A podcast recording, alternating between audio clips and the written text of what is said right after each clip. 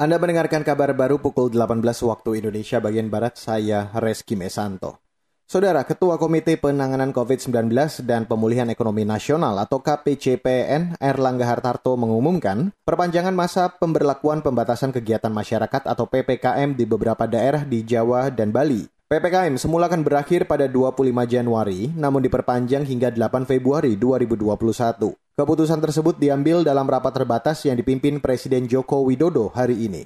Bapak Presiden sudah menyetujui bahwa pemberlakuan pembatasan kegiatan masyarakat mengingat dari data-data yang ada bahwa di 72 provinsi itu masih ada beberapa mulai penurunan tapi kurvanya belum turun ke bawah hanya di Provinsi Banten dan Yogyakarta di beberapa tempat sehingga diputuskan untuk diperpanjang selama dua minggu sehingga terus akan dilanjutkan di tanggal 26 Januari sampai tanggal 8 Februari. Erlangga menjelaskan perpanjangan dilakukan lantaran kasus mingguan COVID-19 masih meningkat selama sepekan pertama pemberlakuan PPKM. Selain itu, angka kesembuhan pasien COVID-19 di sejumlah daerah juga menurun. Erlangga berharap para gubernur dapat mengevaluasi dan menekan angka penularan kasus COVID-19 di daerah masing-masing.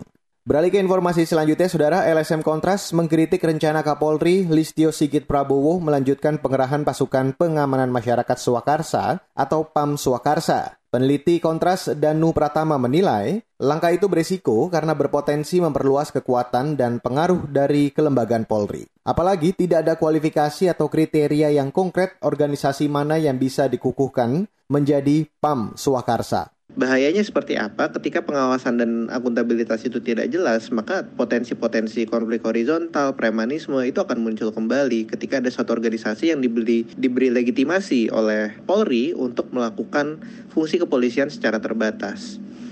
Peneliti Kontras, Danu Pratama menyebut, pengerahan PAM Swakarsa juga berpotensi melanggar nilai-nilai hak asasi manusia dan demokrasi. Sebelumnya, calon Kapolri Listio Sigit Prabowo mengatakan bakal menghidupkan Pam Swakarsa di masa kepemimpinannya kelak. Alasannya untuk mewujudkan keamanan dan ketertiban masyarakat. Padahal rencana itu juga menuai kritik di era Kapolri Idam Aziz sekarang. Saudara, lebih dari 20 orang tewas dalam dua peristiwa bom bunuh diri yang menghantam Baghdad, Irak pada Kamis pagi tadi. Wartawan AFP mengaku mendengar ledakan besar diikuti dengan sirine ambulans yang bergegas menuju lokasi di Tahran Square. Dilansir CNN, pasukan keamanan mengatakan mereka sempat mengejar dua pelaku sebelum akhirnya meledakkan diri.